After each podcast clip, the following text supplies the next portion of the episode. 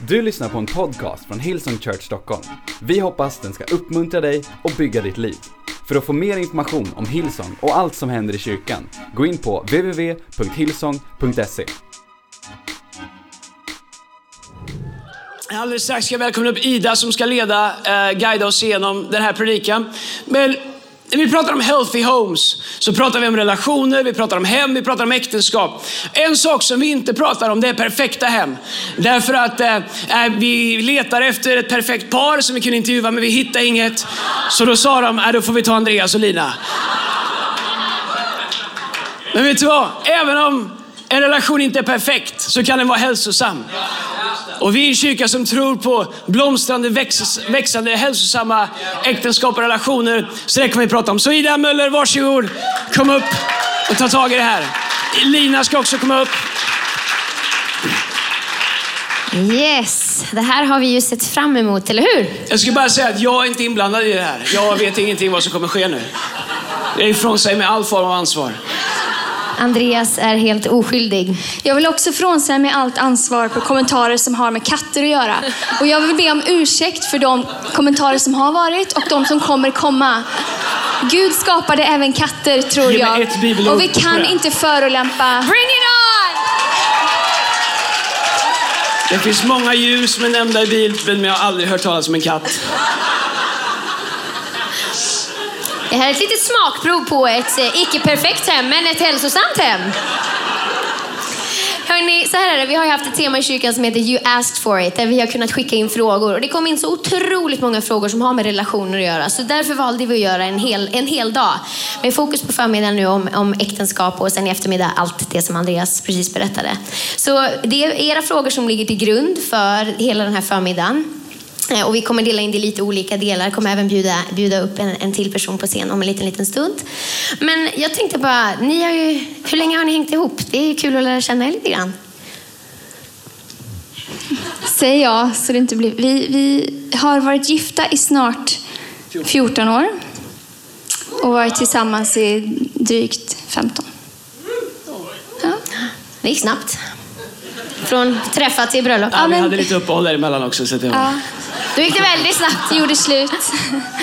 Men ni har två fina barn, Celina och Angelina. Två otroligt fina tjejer. Ni bor i hus. Har fullt upp med alla sådana grejer också. Lever ett stort liv. Mm. Ja, över det. Absolut. Ja, men det är grymt. Jag tänkte bara innan vi liksom går in på alla olika tankar. Så vad tycker ni själva? Vad är ett hälsosamt hem? Vad är ett hälsosamt äktenskap? Ska du bara sitta där? Jag tar de enkla frågorna. Ett hälsosamt hem? Jag vet inte.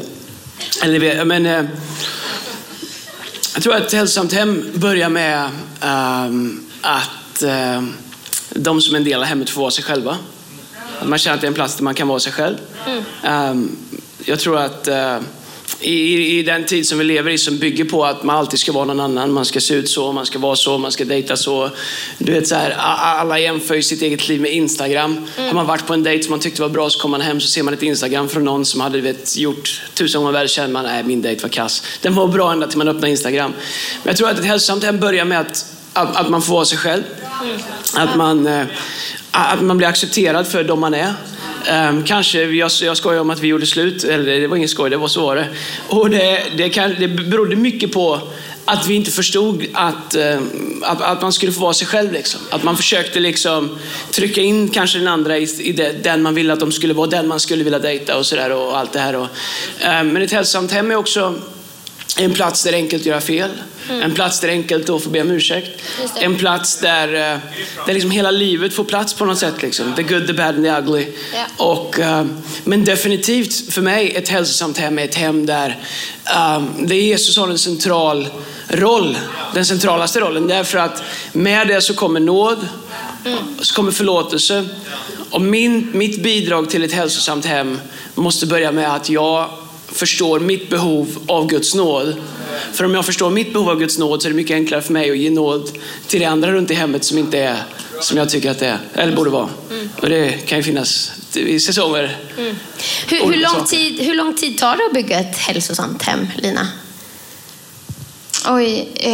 Jag tror att det är någonting man får det är ingenting man slutar med, utan det är någonting man får fortsätta med. Precis som våra kroppar, gör vi ingenting med våra fysiska kroppar, då förfaller de. Tyngdlagen gör sitt jobb och så vidare. Så precis allting som man vill ska vara hälsosamt och ska växa och vara bra måste man jobba på. Så det är någonting som vi gör varje dag och försöker jobba lite på. Och hälsosamt är liksom ingen plats, tror jag, som man anländer till och så, bra, nu är vi här. Nej. Utan det är ju en resa som man är på. Ja. Är det lite mer hälsosamt i år än vad det var förra året? Mm. Och livet har ju säsonger. Och till exempel i vår kyrka så vi gillar KPI. Vi mäter allting som går att mäta. Det blir bättre så. Därför att då har man riktiga fakta. Liksom. Det kan ju, ja. Ibland om man är i kyrkan och vi har ett möte så kanske man har ingen feeling. Man predikar, man tycker inte att det går bra. Och så tänker man, det var inget folk här idag. Och sen ibland när man känner att det går bra så känner man, det var jättemycket folk. Då skulle det kunna vara så att man kände att det var lite folk så var det mycket folk. Men när man kände att det var mycket folk så var det lite folk. Det är så subjektivt. Och därför så mäter vi med samma söndag förra året. Därför att det ger ett ganska bra perspektiv. Jag tror i en relation också så behöver man förstå att den behöver mätas över lite tid. Därför att livet har säsonger som du mäter liksom, nej, det är inte bättre denna veckan än förra veckan, då lägger jag ner det. Och det tar tid att bygga. Och hälsa är det är liksom en resa man är på liksom, där man växer hela tiden. Och ibland kanske till och med tar ett steg bakåt. Och ibland kan det vara nyttigt för då upptäcker man saker. Man behöver kanske jobba igenom för att kunna ta flera steg fram. Så att jag tror att hälsa i en relation i ett äktenskap, det är ett commitment man gör. Mm. Och en resa som aldrig tar slut. Mm. Men som definitivt inte börjar av sig själv heller. Nej, utan det är ett aktivt beslut att välja att leva så. Tillsammans i sin relation och tillsammans som familj. Mm. Men ni valde ju att gifta er. Varför gjorde ni det? Det gör man, alltså, normalt sett i den här världen så kanske man bor sambo, man reser runt och man testar och det är lite så här. Men ni valde att gifta er först liksom, innan ni slog och bor. Varför gjorde ni det? Ganska enkelt. Hennes pappa är kirurg, hennes mamma är professor. Hon kommer liksom från bra omständigheter. Me not so much. Så passa på innan det var för sent. Jag såg ett framtida arv. Om inte allting går till Afrikamissionen så hoppas jag. Ja, det gör ju det tyvärr. Det gör ju det. Vi hade blivit lite besvikna. Inte tyvärr, men jag ska bygga en altan åt dem i sommar och se om det kan hjälpa till lite grann. Så jag såg det som en bra investering. Lina, varför valde du att gifta dig då? Om vi vänder på frågan. Gud talar ju om att en man och en kvinna väljer varann. Och går in i ett förbund med varann. Och väljer varann för hela livet. Och han välsignar det. Så vi tror att när man väljer bort alla andra och väljer varann så är det en relation som liknar väldigt mycket den Gud har med sig själv. Och det hans välsignelse vilar över det. Så, ja. Definitivt. Och skämt åsido. Grejen är så här att om du är här oss med sambo, ingen panik. Alla är välkomna till vår kyrka. Men att gifta sig, det är precis som Lina pratar om. Det är inte en praktisk liksom, att det blir liksom, enklare med dödsbot till slut. Utan det har att göra med när man gifter sig så sluter man ett förbund. Mm. Och när man har sex tillsammans i ett äktenskap så sluts ett förbund då. På många sätt, som Lina också sa, så liknas det vid Gud. Men det kan liknas också vid Jesus. När Jesus kom ner hit till jorden så gick han hela vägen för att säga, jag valde alla människor. Och han kunde ha stannat i himlen och gjort det, men han valde att liksom gå hela vägen. Och jag tror att när man i ett äktenskap väljer att ge varandra heliga löften, även om vi ser att det ibland liksom går sönder, men när man väljer att ge varandra heliga löften, så det förbund som vi fick med Gud genom att Jesus dog för oss, det som kallas för nya förbundet, när man gifter sig så sluts ett liknande förbund med, i det här fallet, mig och Lina och Gud. Där i det förbundet så finns ett löfte om välsignelse. Det finns ett löfte om beskydd. Det finns ett löfte om välsignelse för våra barn och våra barnbarns barn. Faktiskt till och med i 1000 generationer. Att Gud ska välsigna det. Så det är Guds idé. Det är ingen praktisk lösning på en samvaro. Utan det är Guds idé som har en väldigt viktig andlig funktion. Och att gifta sig Det är en andlig sak faktiskt. En väldigt viktig andlig sak som gör att man får ta del av Guds intention och Guds beskydd och Guds välsignelse i ett heligt förbund med varandra. Jättebra. Och som också är att vi väljer bort, som vi gör när vi tar emot Jesus. Vi väljer bort alla andra och vi väljer Jesus. Ni ska inga andra gudar ha än till mig. Mm. När jag valde Lina så valde jag bort alla andra. Jag gav henne vi slöt ett förbund och som ett heligt förbund som också Gud finns med i. Och den kraften som finns i ett äktenskap i att gifta sig är makalös. Om du är här som inte är gift så det är fint. Bara gå och gift dig, för det är grymt. Det är fantastiskt. Eller, hej. Med rätt person. Ja, men jag menar om du kanske är här. Jo, jag tänker om du kanske är här som kanske ny tron eller sambo eller du vet, whatever och liksom inte tänkt så här. Men det är fint, men ta det hela vägen. Slut ett förbund med varann och med Gud. Och du kommer få se vad Guds hand över det förbundet gör. Mm. Finns det någonting? Ja, det var bra. Värt en applåd. Bra jobbat. Finns det någonting som ni hade velat veta med så här 14 års äktenskap i ryggen innan ni gifte er liksom? Om varandra? Ja. Nej men liksom om hela grejen med äktenskap liksom. Hade så här, varför har ingen sagt det här? Alltså å ena sidan om någon säger hur det kan vara så skulle nog ingen gifta sig. Men å andra sidan alltså förlåt, jag lät inte bra. Kan jag säga om det? Det var fantastiskt. Jag menar inte så. Det jag menar är vissa saker behöver man nog upptäcka. Behöver man nog, du vet, när man gifter sig så tänker man, är man på bröllopsresa så tänker man efter 2 veckor, jackpot.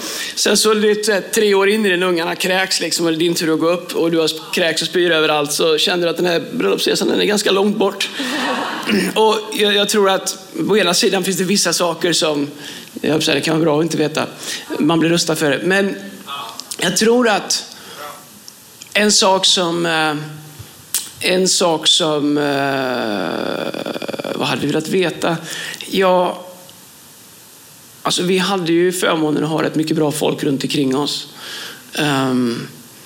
Jag tror att en sak som hade varit bra att veta är hur mycket man måste dö från sig själv för att bygga en bra relation. Alltså när man jagar en partner så jagar man ju attribut och saker och ting som man liksom attraheras av och det handlar väldigt mycket om vad man vill tillföra till sitt eget liv. Men när man ska bygga ett äktenskap, en relation som blomstrar, så handlar det ju väldigt, väldigt mycket om hur mycket man är beredd att dö från sig själv för att få där man kunna leva i det. Och det hade jag ingen aning om. Det kom ju som en nu är det väldigt enkelt att dö för dig, men man ska ändå dö. Jag dör för dig som du dör för mig. Ja. Det, en sak som hade varit bra att veta är att det är bökigt i alla relationer ibland. Att det är tuffare ibland än jag trodde. Där jag växte upp i ett sammanhang i en kyrka och där var det så här att allting skulle liksom vara perfekt. Så att man visade ju, det var ingen som pratade om att man var oense eller att man var liksom inte tyckte samma eller att man gick igenom tuffa perioder när man var trött eller så. Utan man tänkte ju så här, bara jag väljer rätt så är det bra sen liksom. Men det som jag har lärt mig är ju att alla har det lite bökigt ibland i säsonger. Och det hade jag önskat att någon kunde sagt. Just det. Eller kanske det sa de säkert. Men man hör ju inte det. Are you right? Ni har säkert problem, men vi kommer aldrig ha några problem. Men det står ju till och med i Bibeln att man ska underordna sig varann. Vad innebär det i praktiken? Submission. Älskling, kan inte du utveckla det lite? Det kan jag jättegärna göra. Underordna sig är det mest omoderna ordet kanske. Och jag tror att det ligger i människans natur. Kanske kom det i syndafallet. Att vi inte vill underordna oss någonting. Vi vill inte att någon ska bestämma över oss. Vi vet när våra barn blir liksom 4 månader gamla så börjar de säga nej. Och vill inte lyssna på föräldrarna och vill inte underordna sig själva. Men jag tror att det är en otroligt bra övning att bli mer lik Jesus, att tjäna varandra och att ge sitt liv för den andra.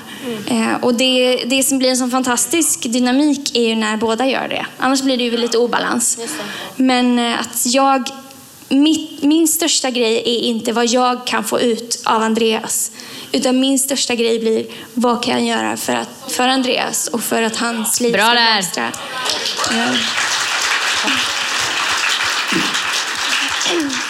Jag tror det här med underordning, jag tror att först och främst så, om du inte har dött till Kristus så kan du aldrig göra det här fullt ut i relation.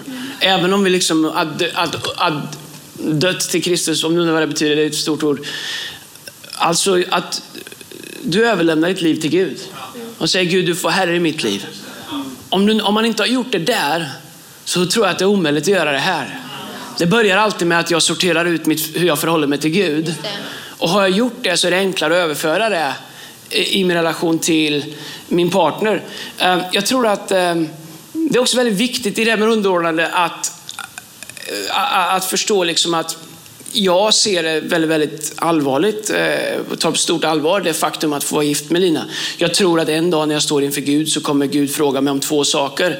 Det ena är vad jag gjorde med hans son och det andra är vad jag gjorde med det som han gav och la min hand och förvalta. Mina gåvor, mina opportunities, min fru, min familj. Jag tror att jag kommer få göra räkenskap för vad jag har gjort med det som Gud har lagt i min hand. Så jag tar det på ett stort allvar att mitt jobb måste vara att göra allt jag kan för att hjälpa Lina att blomstra så mycket hon bara kan i den som Gud har skapat henne till att vara och det som Gud har kallat henne till att göra. Och för att göra det så måste jag ju underordna mig Gud i henne och hon underordnar sig Gud i mig. Men med det så är det väldigt enkelt och ibland när man pratar med par och man slås av att det är enkelt att tro att det är den andres jobb att fylla alla mina behov. Och jag tror att det är inte det är att blanda ihop det här med underordnande lite grann. Jag kan inte fylla Linas andliga behov. Jag kan uppmuntra henne, jag kan pusha henne, jag kan liksom lyfta och göra alla de här sakerna, men hon måste gå till Gud för att få ut av Gud det hon behöver där. Jag kan ge andra saker till henne och det är mitt ansvar och mitt mål att göra. Men vissa saker måste jag själv för min egen del ta till Gud. Sen så är det kanske skulle behövas en hel söndag, men sen så tror jag, även hur moderna vi än blir, att jag tror att båda underordnar sig varandra. Men jag ser det som mitt yttersta ansvar. Den andliga hälsan i vårt hem. Den andliga hälsan i mina barns liv, i vårt äktenskap, i vår relation.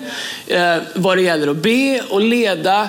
Och, vi fattar alla våra beslut tillsammans. Men jag tror att fler män skulle behöva våga steppa upp och våga ta den rollen, inte som diktator eller som någon boss eller som någon, liksom så här, någon utifrån dåligt självförtroende liksom trycka ner den andra, utan våga ta ansvaret och våga ta rollen av och säga, vet du vad, när det blåser då är jag den fasta punkt som våran familj kan stå stilla runt omkring.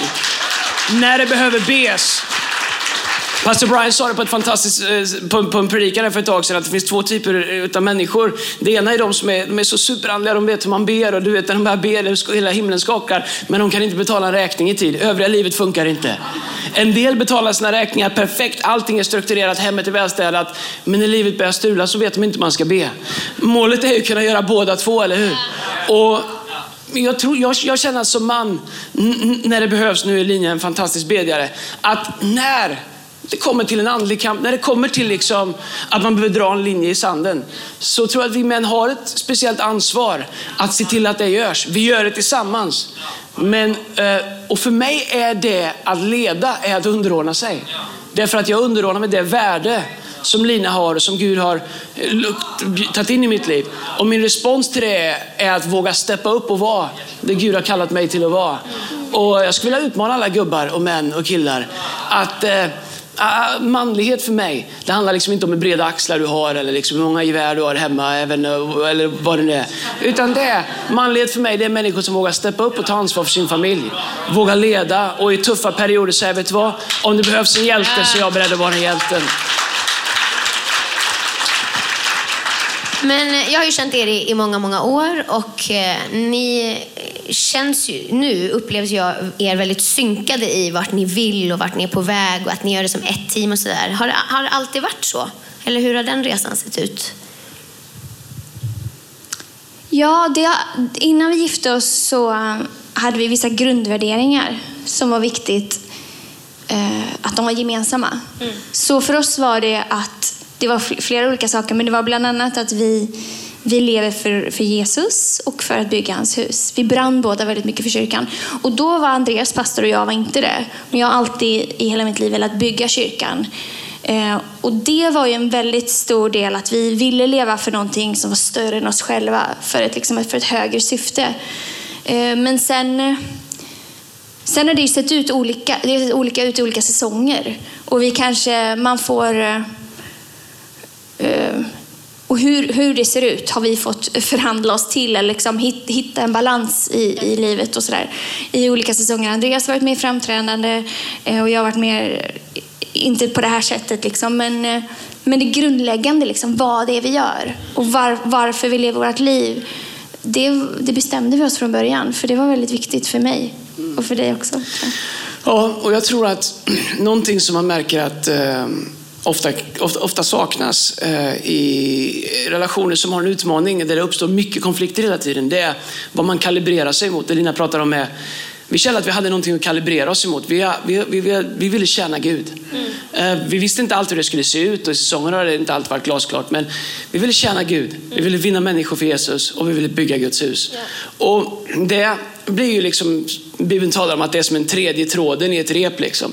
Och det har gjort att när vi har haft utmaningar kanske i relation, eller utmaningar med Angelinas operationer, eller vi förlorat barnen där, och när man har liksom, när vi startar kyrkan liksom, jag hade ett annat jobb och vi skulle försöka göra det här liksom, och Lina hade ett annat jobb och man skulle pussla upp allting, och det var väldigt mycket tension och andra utmaningar och setbacks, och ibland vi har fått negativ media ibland liksom, och det, även om man är här uppe och liksom låtsas att det inte berör, så tar det ju givetvis väldigt djupt, och men vi har alltid haft någonting större och kalibrera saker och ting emot. Jag tror att om man inte lever för någonting större än det man har här, så är ju liksom, du kan åka på en charterresa till Mallorca och det regnar hela veckan och du känner mitt liv över liksom. Det regnar. Men har man liksom i någonting som är större och kalibreras emot, så har man hela tiden ett perspektiv av, i relation till det här, så är det här inte en big deal. För oss har det faktiskt gjort att det har tagit bort, jag vet inte procentsatt, men en majoritet av alla potentiella konflikter. Och jag vet inte, jag är bara tacksam till Gud att det har blivit så, därför att jag tror att vi båda tänker att ja, men i relation till det vi brinner för, så är inte det här så himla viktigt. Då spelar inte det så stor roll liksom. Visst, vi är inte alltid överens om saker och ting, men i relation till vad vi brinner för, så det vi har gemensamt. Och det gör också att vi inser att ska vi kunna göra det gemensamt, då finns det gränser som vi inte kan gå över. Det finns saker jag aldrig skulle kunna säga till Lina och sen tjäna Gud tillsammans. Och låtsas liksom, jag ska aldrig kunna stå upp och fejka. Jag tror Lina är likadan. Jag fixar inte fejk. Och ibland kanske man är lite för transparent. Men det gör att när vi har det här som vi brinner för, så finns det bara vissa områden vi går inte dit. För det skulle förstöra det som vi båda brinner för. Vi skulle aldrig... det viktiga som man kalibrerar sitt liv mot sorterar ut så mycket utav andra saker, och det har synkat oss. Så det vi brinner för har synkat oss. Och oavsett om du inte vill vara pastor liksom, och så att ha någonting mer än sommarstugan, mer än liksom att få några tum till på platt-tvn, även om du är för allt det där, att ha någonting större att leva för, att brinna för någonting mer, det ger någonting att kalibrera sitt liv emot. En fråga som har kommit in som har med det att göra, det handlar om man lever tillsammans med en person som inte är troende och inte delar det där kaset och liksom viljan av att göra skillnad med sitt liv och sådär. Hur hanterar man den spänningen som uppstår liksom? Det är ju en jättesvår situation. Det är otroligt tufft. Det vet vi många eller flera som har det så. När man redan lever i en relation eller är gift med någon som inte är frälst och som inte delar tron, då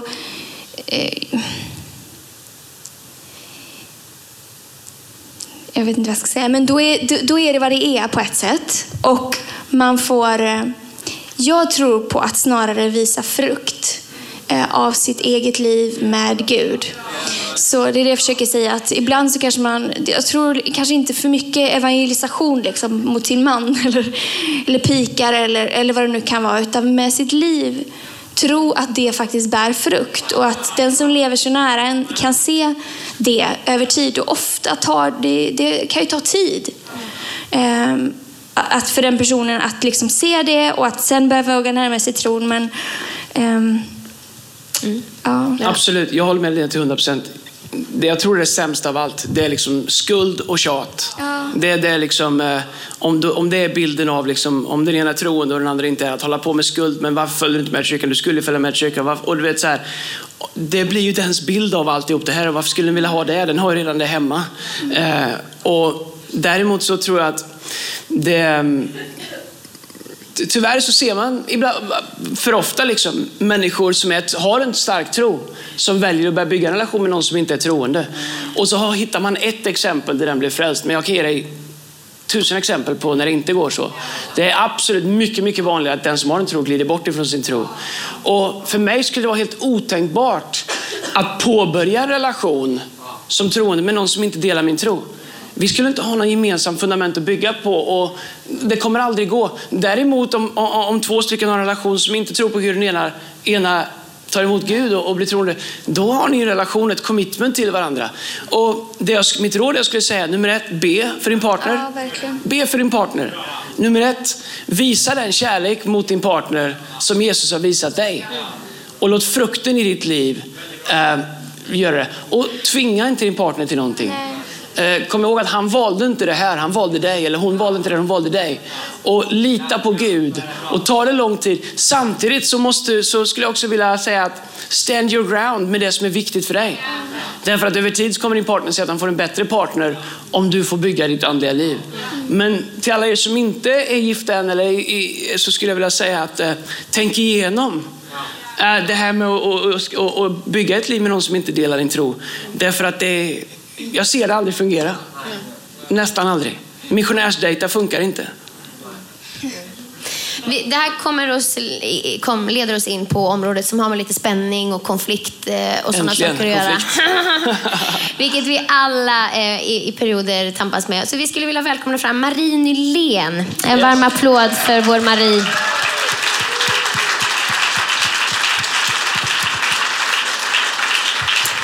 Marie Nylén har varit med i vår kyrka under ett par år och har stor erfarenhet när det gäller relationer och hjälpa människor i kris bland annat.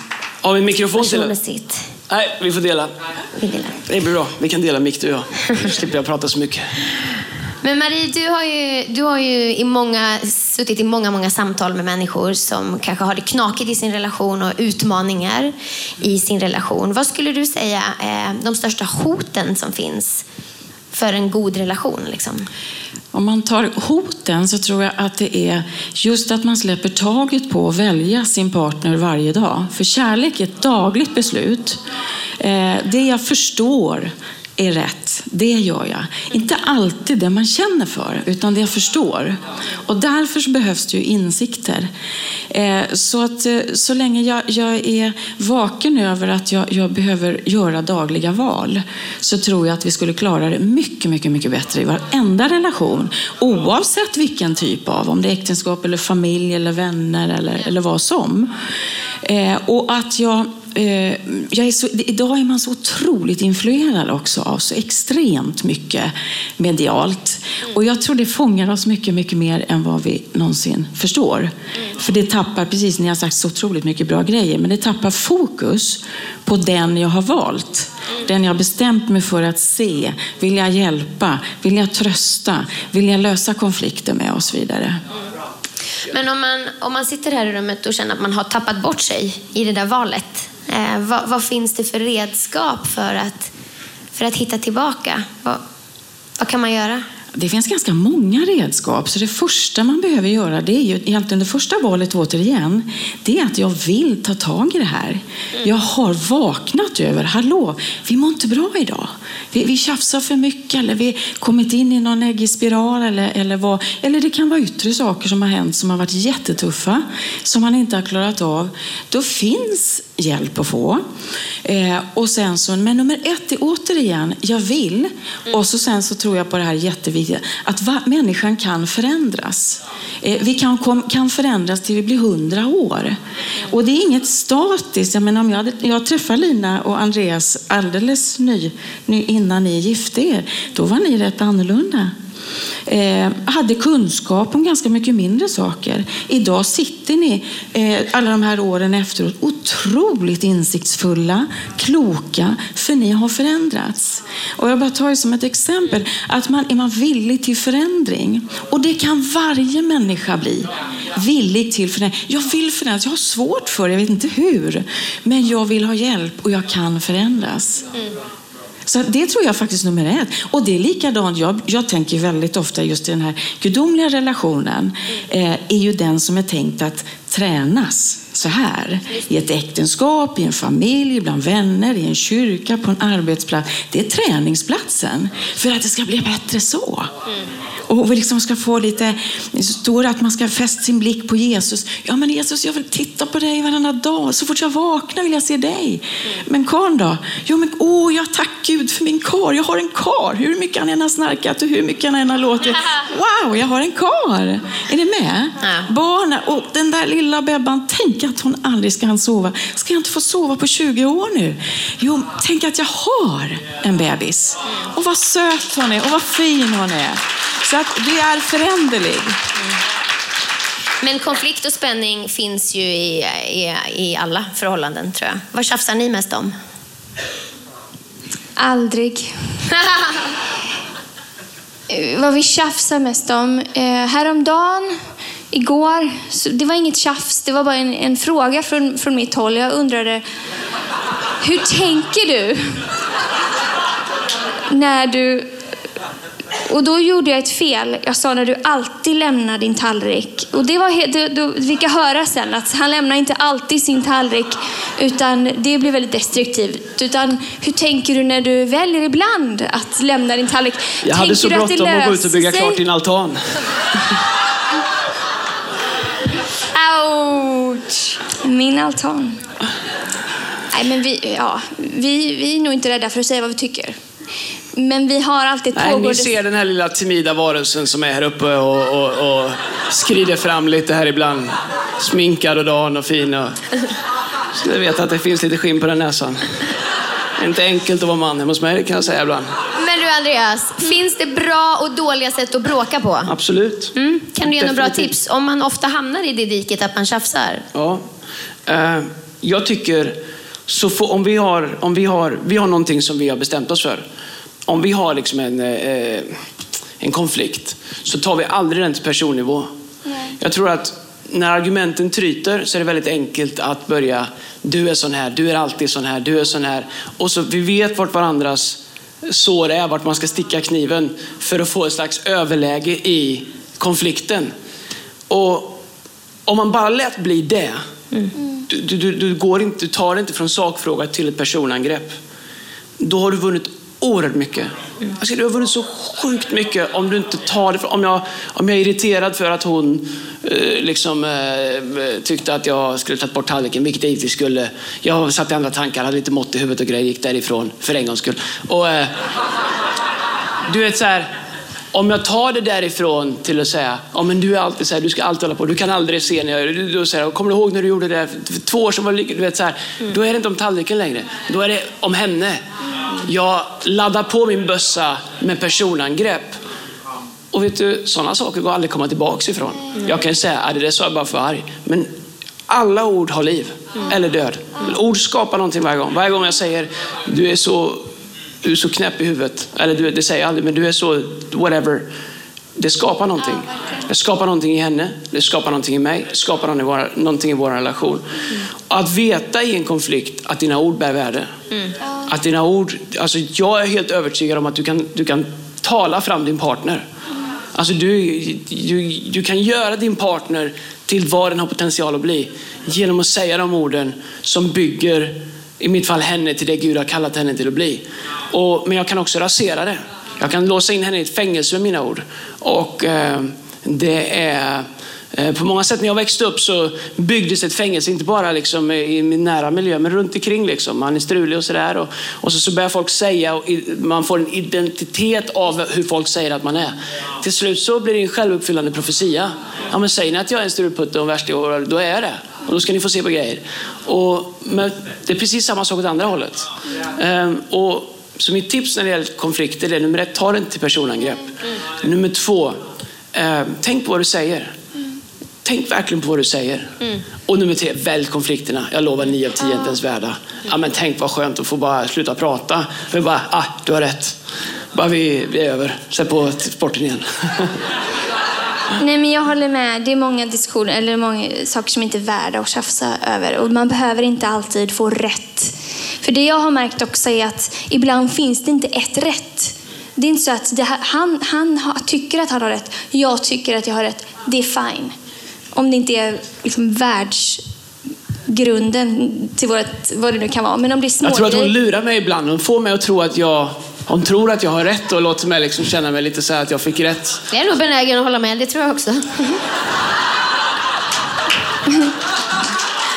Men jag vill bara säga en sak också. Det här, för nu kommer vi in lite på kommunikation, när man pratar med varandra. Ibland så, jag tror att det är bra att man försöker förklara vad man menar och liksom, säga vad man menar. Inga hintar, inga liksom, du borde förstå att jag känner så här, du borde förstå att jag menar så här. Där uppstår det så mycket missförstånd. Det förstår vi fortfarande inte alltid, men om vi förklarar för varandra och om man kanske man försöker lyssna för att lyssna och inte lyssna för att svara. Absolut, och också hjälpa sig att förstå hur man är. Jag växte upp i ett hem, det var mycket konflikt och grejer sådär, och man levde med en spänning av liksom, hur är det när man kommer hem? Kommer det vara bråk? Kommer det vara si? Kommer det vara så? Då utvecklar man liksom ett beteende av det man alltid försöker känna av. Och det kan vara väldigt svårt att leva med, så jag har varit väldigt tydlig med Lina och säga att jag pallar inte att försöka känna av. Då går jag sönder. Så om det är något så säger vi någonting. Och säger vi inget så är det ingenting. Och det har varit jättebra för oss att om det är något så säger någonting. Men jag går inte med på att du går runt och sänder ut subtila signaler som jag borde plocka upp och förstå. För nummer 1 kommer jag inte göra det. Nummer 2, det tar fram det sämsta ur mig. Och jag tror att ibland så liksom tar vi varandra gisslan med subtila signaler som vi tycker att den borde plocka upp.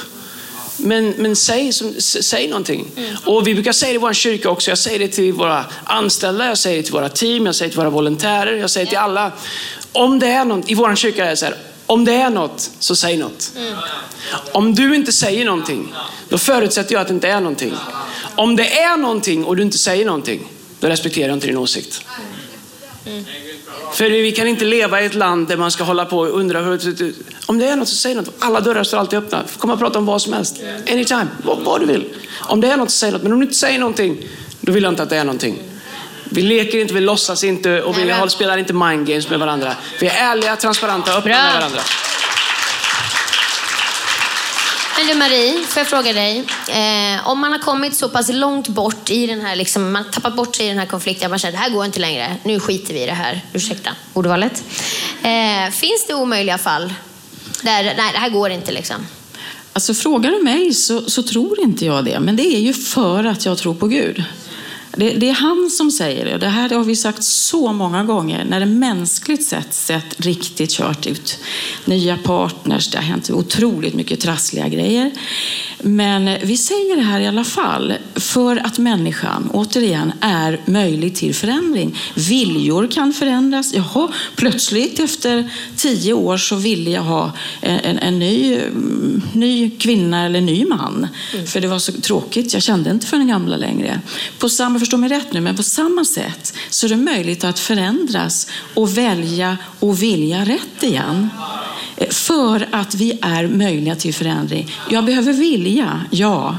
Men alltså för Gud är ingenting omöjligt. Och då är det inte det för människan heller. För han kan göra snabba mirakler. Och han kan göra under i våra tankar, känslor, beteenden. Där vi får hjälp. Där vi får bra redskap. Precis som att bygga ett hus. Jag menar, jag låter inte bli. Och har byggt halva huset. Nej, nu känner inte jag. Nu tycker jag det var så jobbigt att bygga badrum. Vi struntar i badrum. Utan vi tar det här nu, eller så drar jag. Det tror jag inte man gör när man bygger, utan bygger man ordentligt och långsiktigt och behöver varandra, behöver ta reda på lite böcker, ta lite friskvårdssamtal. Jag menar, vi går ju på träningar och coaching och allt möjligt för muskler som man ska ut och vasalopp och alla möjliga grejer. Ja, då ska man träna väldigt känsliga muskler och man ska stå i kläder som inte är så jättecharmiga kanske. Så det syns alla fina delar. Och det är det helt okej. Okay. Vilt främmande människa pröjsar massor med pengar och får hjälp med min kropp. Men hallå, hur ser det ut när det mås dåligt i relationen? Eller vi bara kört fast, som att träffa nygifta. Eller de som bara håller på ett litet tag. Jag sitter ju med allt ifrån 20-åringar till nu är det nästan 80-åringar. Och det är hur härligt som helst. Och det är så möjligt. Det spelar ingen roll vilken ålder man har. Jag är både vittne på det och jag tror på det fortfarande till 100%. För Gud är ingenting omöjligt. Och vi behöver varandra för att gå vidare. Fantastiskt. Tiden springer iväg. Det går väldigt fort när man har roligt. Jag tänkte Andreas eller Lina, om ni bara skulle vilja säga något avslutningsvis. Om man sitter här och känner att vi behöver verkligen hjälp i vår relation. Hur tar man det vidare förslagsvis? Och först av allt om hjälp skulle jag vilja säga så här. Om ditt första år i ett äktenskap är bökigt så betyder det inte att äktenskapet kommer vara så. Om dina första år i äktenskapet är lätta så betyder det inte att äktenskapet kommer vara så. Utan det är en resa som blir det vi gör det till. Så oavsett vart du sitter idag, hur din relation ser ut idag, så är den inte statisk, den behöver inte vara så. Om den är bra, om du lämnar den och liksom inte pay attention, så kan den snabbt gå utför. Om den är utmanande så kan den snabbt bli bättre om du väljer att göra någonting med den. Och i vår kyrka så önskar jag att vi verkligen skulle ha en transparens. I den här världen som vi lever i så håller vi problemen hemma och vi stryker skjortan och visar upp oss utåt. Jag önskar att vi i vår kyrka skulle ta livet som det är och våga leva livet på riktigt. Och, jag menar, om du kämpar i din relation i ditt äktenskap, att vi skulle vara en kyrka där det aldrig är liksom ett nederlag och komma och säga, vet du vad, vi har lite kämpigt just nu, vi skulle behöva få lite hjälp, vi skulle behöva få någon att prata med. För mig så är det ett tecken på styrka. För mig så är det ett tecken på ägarskap, på mogenhet och på starka andliga människor som tar det på så allvar. Jag ber att vi tillsammans, både City Campus och några campus här, att vi skulle bestämma oss för att inte se det som svaghet, utan bestämma oss för en transparens där, vet du vad? Vi gör den resan tillsammans. Faktum är att hela idén med kyrka är att Gud vet att inte ens två människor klarar sig själva. Jag och Lina kan inte bygga en bra relation ensamma. Vi behöver Kristi kropp, vi behöver människor runt omkring oss, vi behöver ett sammanhang. Och nu när vi har det, låt det här vara ett sammanhang där människor känner, vet du vad? Om jag är trasig, om jag är hel, om jag är allt däremellan. Det här är mitt sammanhang och det här mina supporters finns, det här mina bedjare finns, det här mina lyssnare finns, det här är mina partners. Sen skulle jag vilja säga, det är väldigt mycket som man kan hjälpa varandra med. Alltså vi har så mycket vettiga familjer här. Och för så många, en kväll i en soffa med en bit kaka och en kaffe och få sitta och prata några timmar skulle räcka jättelångt. Om man inte väntar tills det är kört, eller om man inte väntar tills det har gått alldeles för långt. Så min fråga är, alla ni som har stabila relationer, vem får sitta i er soffa? Vem bjuder ni hem? Vem bjuder vi hem? Vilka unga par ser vi som är i början på sin resa och tänker, tänk om vi skulle bjuda hem dem där på middag. Vi var hemma hos Håkan och Lena Ingemark för något år sedan. Och vi är inte så nygifta, men det var härligt. Hon öppnade bibelord och läste där och de berättade lite om sin resa och sådär. Det var bara en middag, men det var ändå senare som att gifta länge och sådär. Fortfarande så betyder det mycket att se människor som har gått längre. Och allihopa här i våran kyrka som är gifta skulle kunna betyda någonting för någon annan. Där det fina med kroppen, och vi ska avsluta med det här, förlåt att jag börjar predika, men det fina med kroppen, Kristi kropp, det är att kroppen har en förmåga att läka sig själv. Det finns tillfällen när du behöver lite mer speciell hjälp, när du behöver kanske träffa Marie eller träffa andra som är väldigt, väldigt duktiga på det de gör. Men grejen med Kristi kropp, grejen med våra connect-grupper, grejen med det vi gör, det är att om jag får ett sår på min arm här, så är det friska runt omkring som läker ihop det. Och så är det med kroppen också. Att det är det friska runt omkring oss som hjälper oss att bli hela. Och jag önskar att våran kropp skulle fungera så. Att när vi ser vänner runt omkring oss som kämpar, att vi inte drar oss undan. Utan att vi ser oss själva som det friska som behöver hjälpa det som har blivit lite trasigt eller kantstött att bli helt igen. Det vi ser att vi är Kristi kropp, så där Kristus helar oss genom sin kropp, genom dig och mig. Och jag är övertygad om att vi ska kunna stärka våra relationer ännu mycket mer genom att allihopa av oss se oss som det. Tack så jättemycket Ida, bra jobbat. Och en fråga till. Tusen tack till Andreas, Lina och Marie för fantastiska svar, för transparens och ärlighet. Yes. Amen. Kom on, ska vi stå upp tillsammans? Låtsas du kan komma upp. Vi ska sjunga en sång. Sen så ska vi be en bön. Vi ska be för alla relationer, be för äktenskap, be för människor som längtar efter relationer. Du har lyssnat till en podcast från Hillsong Church Stockholm. Om du vill veta mer om vår kyrka eller om våra söndagsmöten, surfa in på www.hillsong.se.